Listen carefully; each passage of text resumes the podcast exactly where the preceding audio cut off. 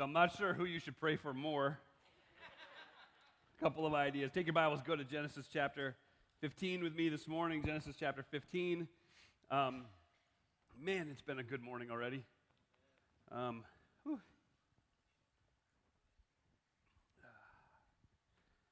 I've been traveling a lot, so I think I'm a little tired too, but that, that doesn't matter. The power of hearing the voices of God's people sing his praises with no reserve just just makes my chin quiver. So thank you.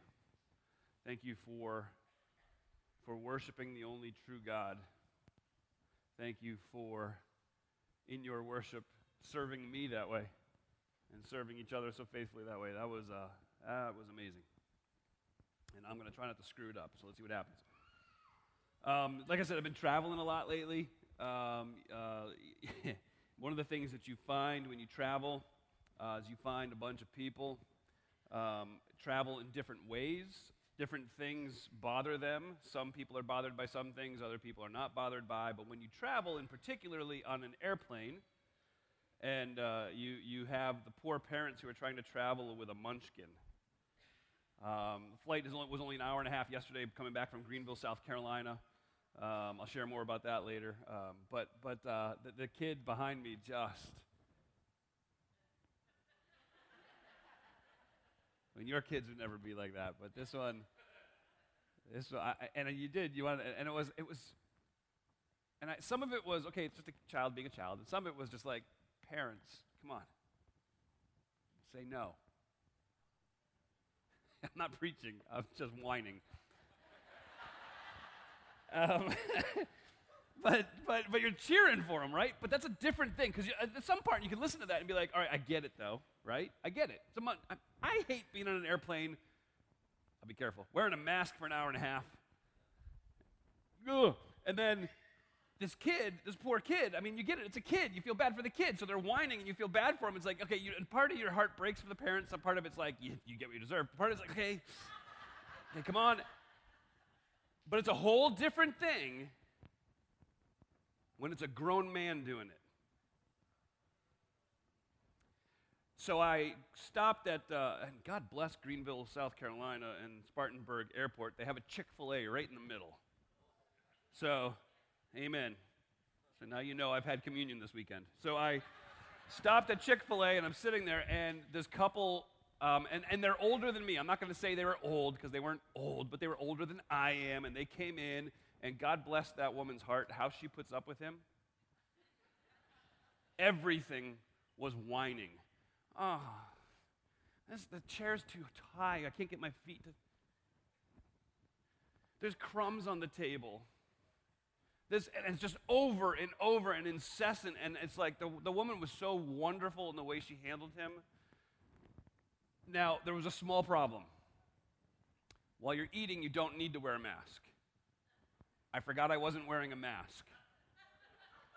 So at one point, he made a comment that I, I, won't repeat because I don't want to but I just smirked like the hardest smirk ever and looked in his direction. Now, with a mask, it's no big deal. With a mask, it looks like this. Without the mask, it looked more like this. Um, she saw me and laughed, and I got up and left. So,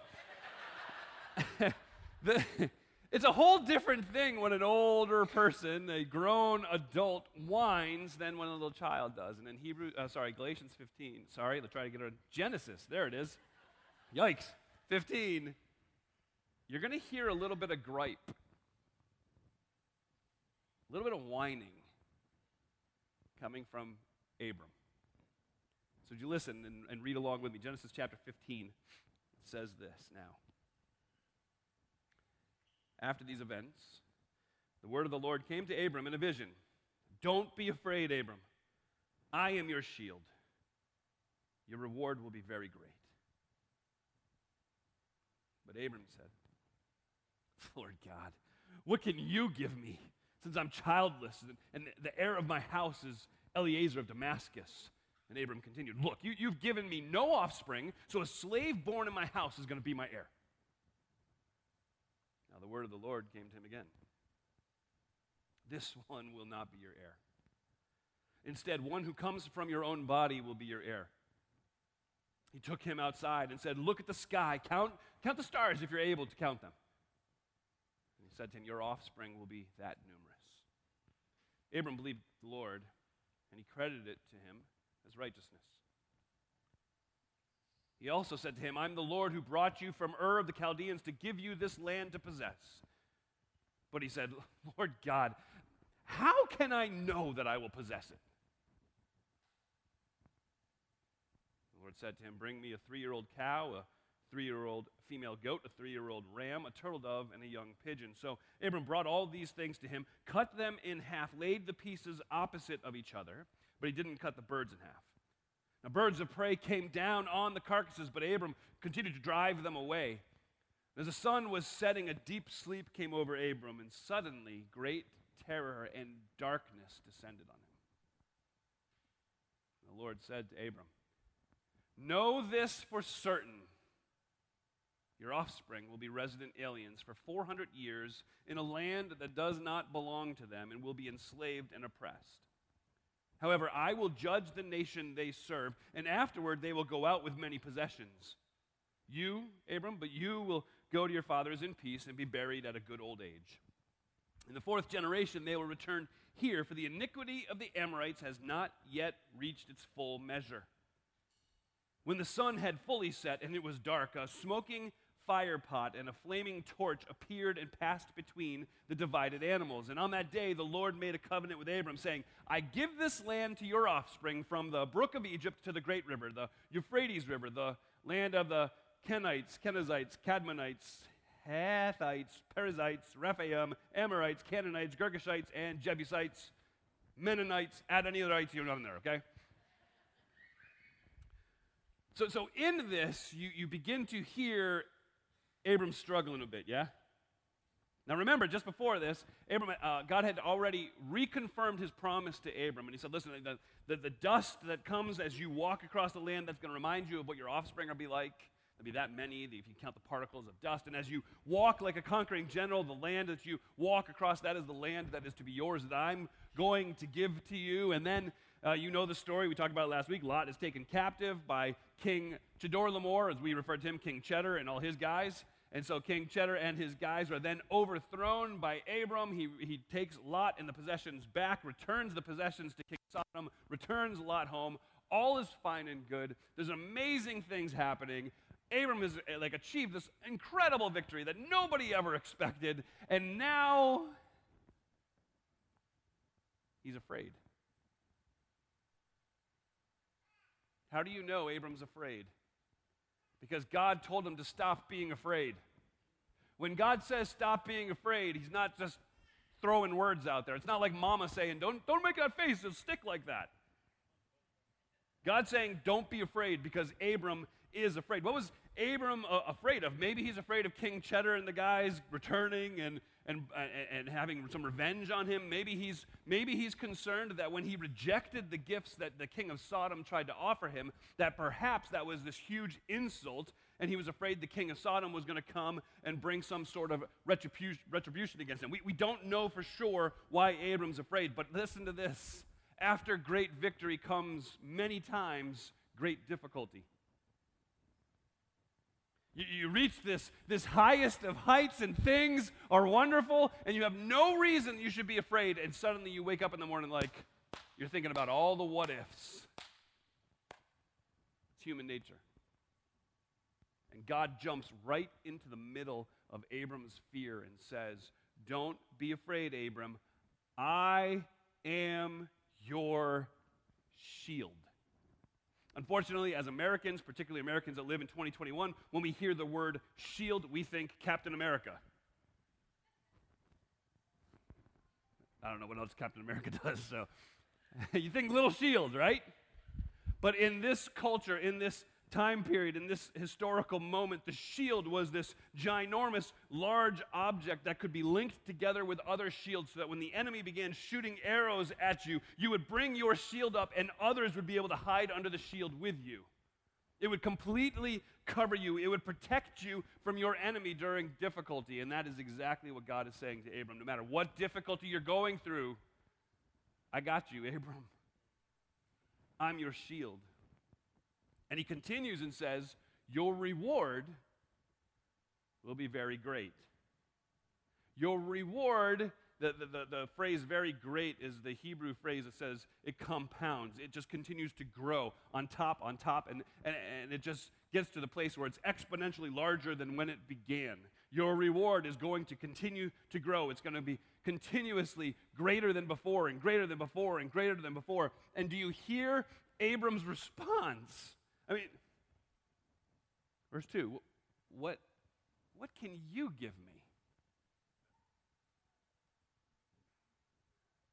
This is Abram speaking to the God of heaven and earth, and his question is, What can you give me? You promised me kids. I've got no kids. I have no son. The one who's going to inherit everything be- that belongs to me is this man named Eliezer, a, a servant who was born into Abram's household. So, what Abram is doing, is he's beginning to make backup plans for God. And you, re- okay, so I'm, I'm preachy, preachy right now, right? It's like, I can't believe Abram's making backup plans for God. I would too. I'm in my 80s, and 10 years ago, God promised I would have a son, and there is no son yet. It's time to start thinking some backup plans. How can I help God achieve what it is that He has promised for me? Abram's basically saying, Listen, God, I've done the math, and according to my calculations, you've overpromised. So at this point, a slave is my heir, and so this is what we're going to do. And, and, and let's be honest, and, and, and God points it out very clearly your slave is not your descendant. At best, this is a, a substitution that, that uh, in Abram's mind, it'll do in a pinch, but in God's mind, it's completely unacceptable. The, the culture at this time, the acceptable practice at this time was if no son was born to a man and, and there was no carrying on of his name, then, then he would be uh, uh, allowed to uh, adopt one of the servants that was born into his households. And then that adopted son became the heir. He would take care of his parents in their old age. Uh, he, he would inherit their possessions and he would inherit their property at the time that they died. And so that's what Abram is just assuming is going to happen because that seems like a logical backup plan. So at this low point of Abram's life, when he says to God, What can you do for me?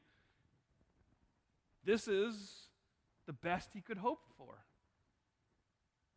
This is this is if mom and dad promised you to go to Disney, but all these crazy things happened and you ended up at the Frederick Fair. I mean, it's a substitution they'll do in a pinch, but where's Space Mountain? Where's Mickey? That ain't Mickey. It's a dude with big ears and giant feet. The Frederick Fair is a terrible substitute for Disney. Abram's slave, as great as a man he might have been, is a horrible substitute for what God actually intended. That's what God says to Abram. Ah, you're thinking too small. Look, look, at uh, verse 4. The word of the Lord came to him. This, this one will not be your heir. Instead, the one, one who comes from your own body will be your heir. There will be one that comes from your own body. There is no way to interpret this a different way. The literal Hebrew language, this one comes from your own loins.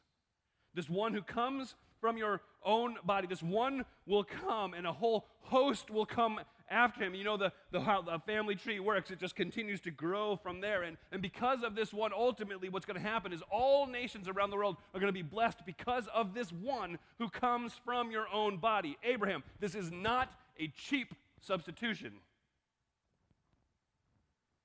He continues, I brought you out of Ur to give you all of this. What is all of this? Verse 5, he takes him outside and says, Look at the stars. Count them. And if it's possible to count them, you'll have more than that, descendant wise.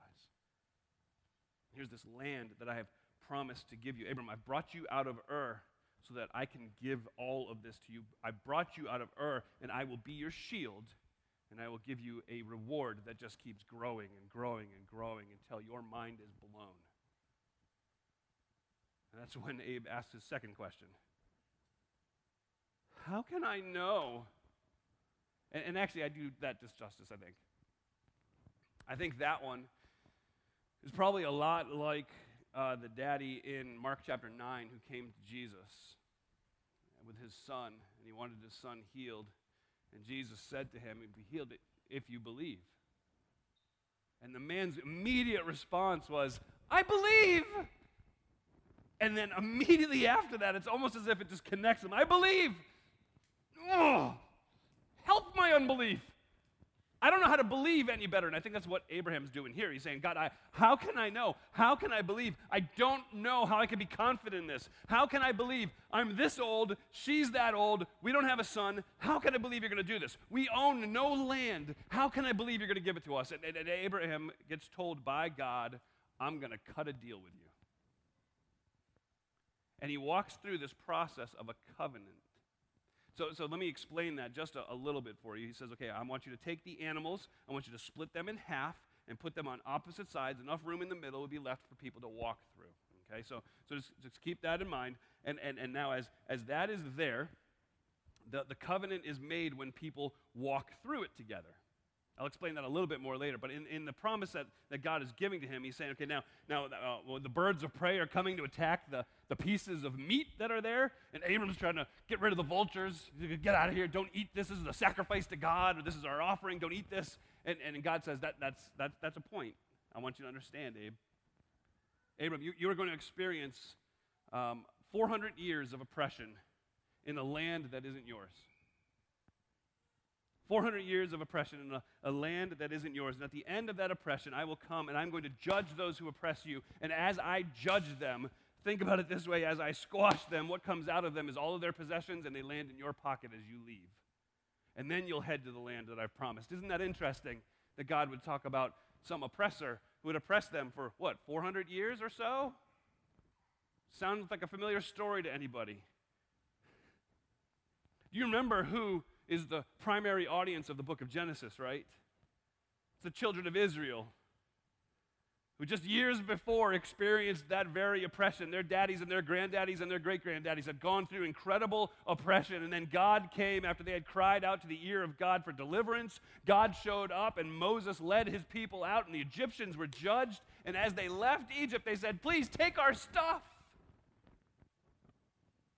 That promise originates here God tells Abram, You are going to die, and then your people will enter into this land that I've promised. Hey, wait. It's not nice. See, that, that's a difficult promise to believe, right? Why? Why? Why, why does there need to be time? Why, why do we have to wait? And God gives a very specific reason if you look at verse 16. At verse 16, God says, In the fourth generation, they're going to return here, talking about this land. For the iniquity of the Amorites has not yet reached its full measure. So, so what God is saying to, to Abram is the reason that there needs to be a delay is because there is this group of people named the Amorites, and I'm not ready to judge them yet. Think about that for a moment. Israel is, is the sole country, the sole nation, the sole people who are ident- identified as being God's children. The Amorites are not. And yet God looks at the Amorites and says, but there's still some. In fact, if you go back to chapter 13, chapter 14, you find some of them. One of them uh, came from that same general land area, named Melchizedek. And then at the end of, of chapter 14, there's these people named Aner, Eshcol, and Mamre. Those are the men of, uh, uh, of Amorite descendant who actually came along and supplied help and resources and assistance to Abram. And God is saying, listen, there's still people. I- I'm not going to judge them yet. I refuse to judge them yet. And I think in Abram's mind, there had to be a wrestling match. Isn't there a wrestling match for you? Isn't there? God, come now and judge. Now. What are you waiting for, God? Have you seen what's going on around here? Judge, bring your judgment. Rain down your judgment. I mean, I'm sheltered in your shield, so they're in trouble, but come on, bring your judgment. Never prayed that before? I have. Not on that kid on the plane, I promise. Um, particularly to people who hurt my loved ones. God, would they meet you in an Old Testament kind of way? So, why, would God withhold his judgment on people who deserve judgment? Is that fair? Ah, the glorious answer to that question is it fair is not a chance. Praise God. Because if God brought judgment on those who deserved it in the moment they deserved it, this place would be empty, including up here. This, this, is, this is a picture of what Peter is talking about in 2nd, chapter, uh, 2nd Peter. Um, where, where he says, The Lord does not delay his promise. 2 Peter chapter 3, verse 9. The Lord does not delay his promise, as some understand delay, but he is patient with you, not wanting any to perish, but all to come to repentance. But please understand that patience, that delay, does not mean it will not happen. It will, in fact, come. It's the picture of Habakkuk, and I know you're all like, that's not a book in the Bible. Yes, it is. My favorite book in the Bible. I love the story of Habakkuk. And in Habakkuk, you get this conversation happening between God and Habakkuk, and Habakkuk is saying, God, where are you? Don't you see what's going on around here? And God says, I do. I've got a plan. Let me name the most wicked people you've ever heard of. They're going to come in and they're going to exercise judgment on my behalf. And Habakkuk's response is, Okay, you're holy, God. You're good. Are you crazy? Do you know who those people are? They're the most violent, heinous people that exist. And you're going to bring them in to judge your nation, your people. You're going to use them as a tool in your hand. You, Lord, you must be crazy. And now, Lord, I apologize. I will sit here and I'll wait for an answer. And God's answer comes in chapter 2. It says the vision, the vision is yet for the appointed time. It testifies about the end. It will not lie. Though it delays, wait for it since it will certainly come and not be late. Just to end that story, Habakkuk's attitude changes dramatically as God reminds Habakkuk who's God and who's not. And his last prayer is God, I pray that you would bring judgment, but in your wrath, remember mercy. God's telling Abram that there are those who need mercy. And that's why the time delay is happening in this promise to Abram. then at the end of it, you have this, this dramatic picture as, as, as Abram is asleep. He's in darkness, he is in great terror and anxiety. And, and there's the, the, the animals are cut in half and separated. I will explain that in a minute. Just want to finish this part here. And, and, and then all of a sudden, after God is done speaking to him, uh, this flame, uh, the smoking oven, smoking um, um, fire pot, smoking oven basically, and, and this flaming torch make their way through the animal pieces.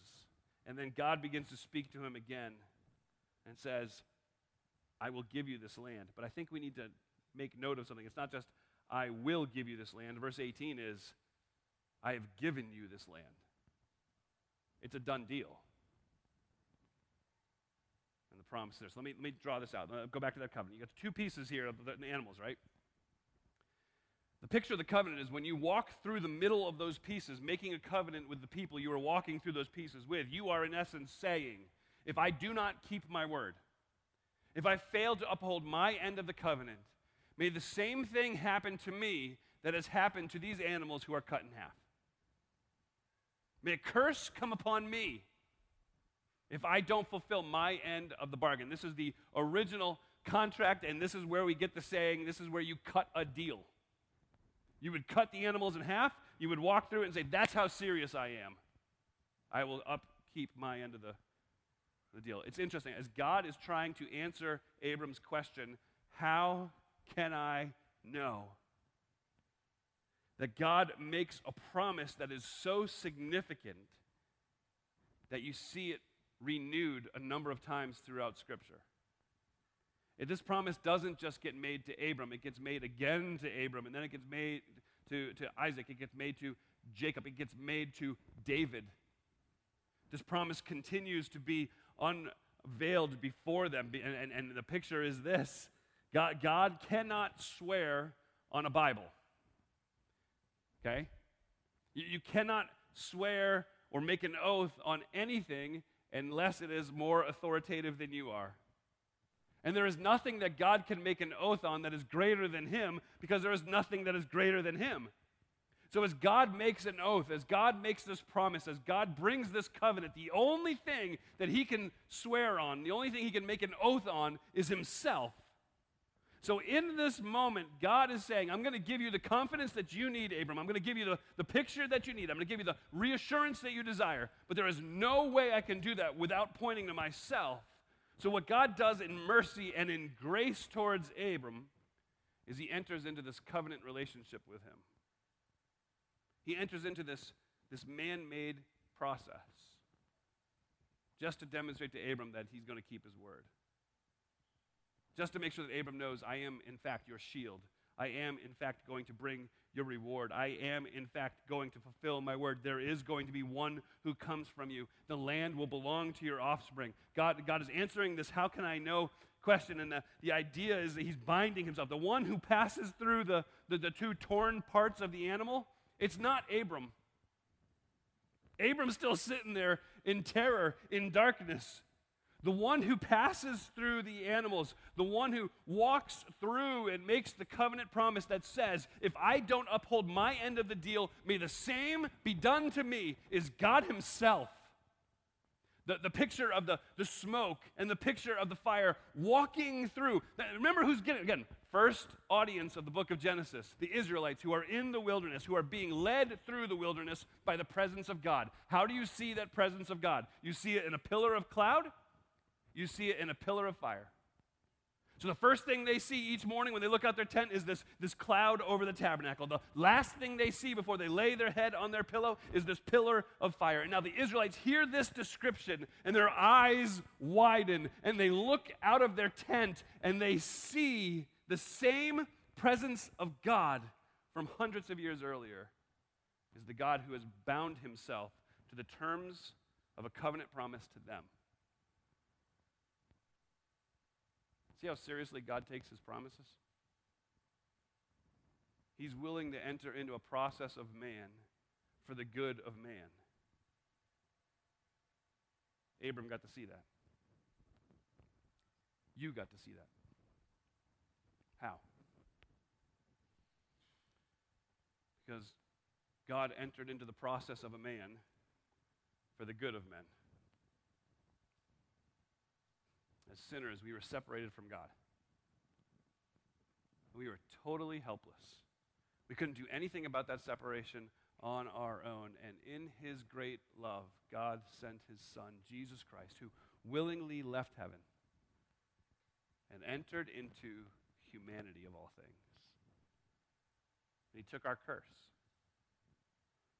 He took the curse of sin and death as he willingly laid himself on that cross and willingly accepted the nails in his hands and in his feet. And he was crucified for your sins, for my sins. That cross is where you should have been. And yet, willingly, God in flesh entered into humanity and took your place.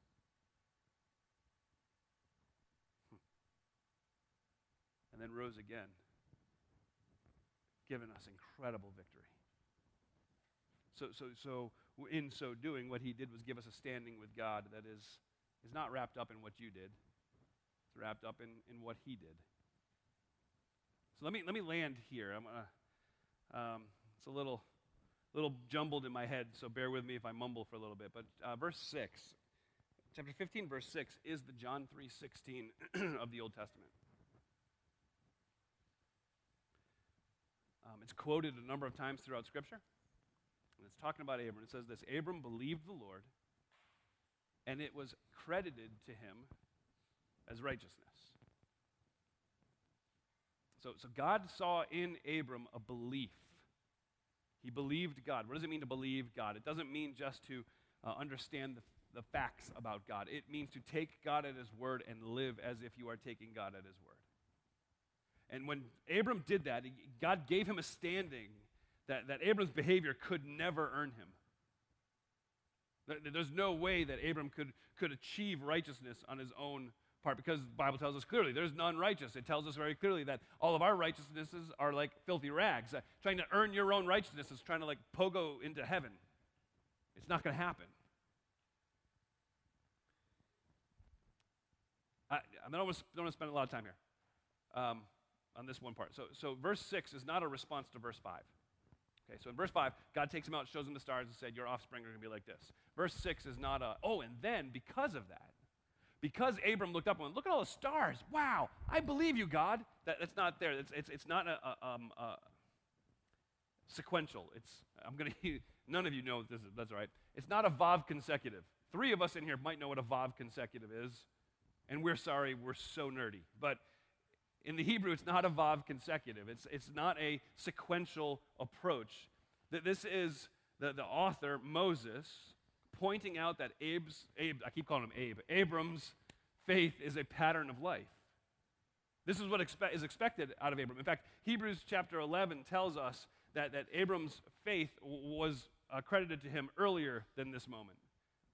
Hebrews 11, 8, and 9, when he was called, he obeyed. He set out for a place that he was going to receive as an inheritance, and he went out even though he didn't know where he was going. That, that, that's what the author of Hebrews tells us was the beginning of, of Abram's faith. And so it's not sequential, it's not based on something that he saw. But Moses made it a point to put it right there, right then, for a reason. Why? Because I believe, as did Martin Luther back in the 1500s, I believe in this moment, God mercifully and graciously opened up Abram's understanding and opened up his eyes, and that's what was being recorded here. So God, God's reminding him, right? He's saying, okay, I'm going to have Eliezer as my servant. No, no, no. You're thinking way too small, right? It's going to be something different, he says in verse 4. Instead, there is going to be one who comes from your own body. One. He will be your heir, and from him many will be blessed. And as you wrestle with that, Galatians chapter 3 actually gives us a better understanding of what's happening here. Galatians 3:16 gives us a commentary on this moment. It says, "Now the promises were spoken to Abraham and to his seed." He does not say and to seeds plural as though referring to many, but referring to one.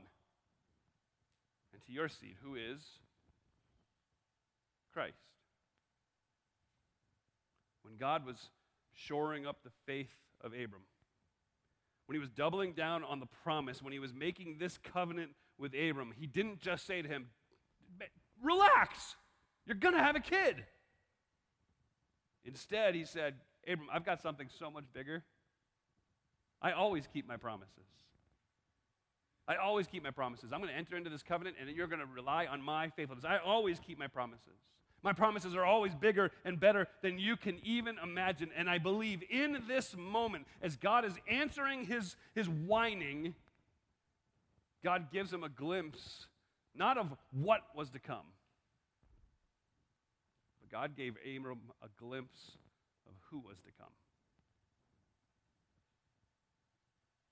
Here, maybe this will help. John chapter 8. Jesus is speaking to the crowds. And he says, Your father Abraham rejoiced to see my day. He saw it. He was glad. He saw it. And there was a smile on his face that was probably difficult to wipe off. There was some measure, and I don't know exactly how much. I just know as you take all these scriptures and fashion them together, as Martin Luther did in the 1500s, as he withstood against the Roman Catholic teaching that you can cooperate with God for your own salvation, and instead said, no, no, no, salvation is by faith alone. As you trust in God, take Him at His word, and live like you're taking Him at His word. That's where your salvation comes from. As Martin Luther began to fashion this all together, what he saw was that back in the day, as Jesus said, Abraham somehow saw the day of Jesus and rejoiced because he understood in that moment that what God was doing was bringing from him the seed of the one who was to crush the head of the serpent. And for hundreds and hundreds and hundreds of years, they waited. They waited. They waited. Until one day there was this teenage girl just doing life, minding her own business, getting ready for a wedding. And the angel appeared to her and said, Remember Isaiah 7:14? A virgin will conceive. Look in the mirror. You're her. And from that moment, the fulfillment of all of the promises of God occurred. Every promise of God is yes and amen in Jesus Christ. See, how, how do I know? How do I know you're going to keep your word, Jesus? How do I know that you have got me? How do I know that you are my shield? How do I know that you are going to answer me when I call? How do I know that all things work together for good? How do I know that you are going to supply everything that I need? How do I know that you're going to finish the good work you've started in me? Because there's this one who has come, and his name is Jesus. This one who has come, whose name is Jesus, who has, who has died and put aside all of your sins by covering your sin debt with his blood. This one who is Jesus, who didn't just stay dead. You can't go to his tomb to celebrate him because he's not there. He's risen, he lives, and he is the fulfillment of every promise God has made to you and I. God is faithful.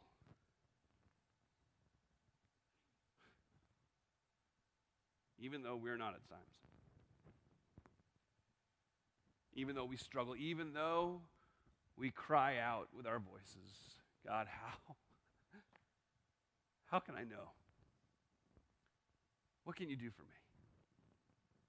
There's a couple beautiful moments that happen here, not the least of which is this God didn't strike Abram dead on the spot when he asked those questions. Instead, you know what God did? He showed up. He took him outside for a walk, gave him some fresh air, had a conversation with him. As the word of the Lord appeared to Abram, the word of the Lord appears to you right here. Let's celebrate him. Father, thank you for your goodness to us. Uh, Father, I thank you that you love us in ways that we can't even begin to understand. Thank you that for many, uh, as complicated as this can be, that it's quite simple. That you have had a plan from the beginning of time, that you have prepared a way, you have prepared your people, that you fully understood that Jesus Christ would come and save us from our sins. And as we read Scripture, we see that singular story all the way throughout. So, Father, thank you for that, that blessed seed of Abram that has come to rescue us and redeem us from our sins. And Father, I pray that we would remember your faithfulness as we remember the fulfillment of that promise. God, may we rest. Rest in your goodness, rest in your kindness, rest in the fact that we can trust you. It's in the name of the ultimate fulfillment of every promise you have ever given, Jesus Christ, we pray.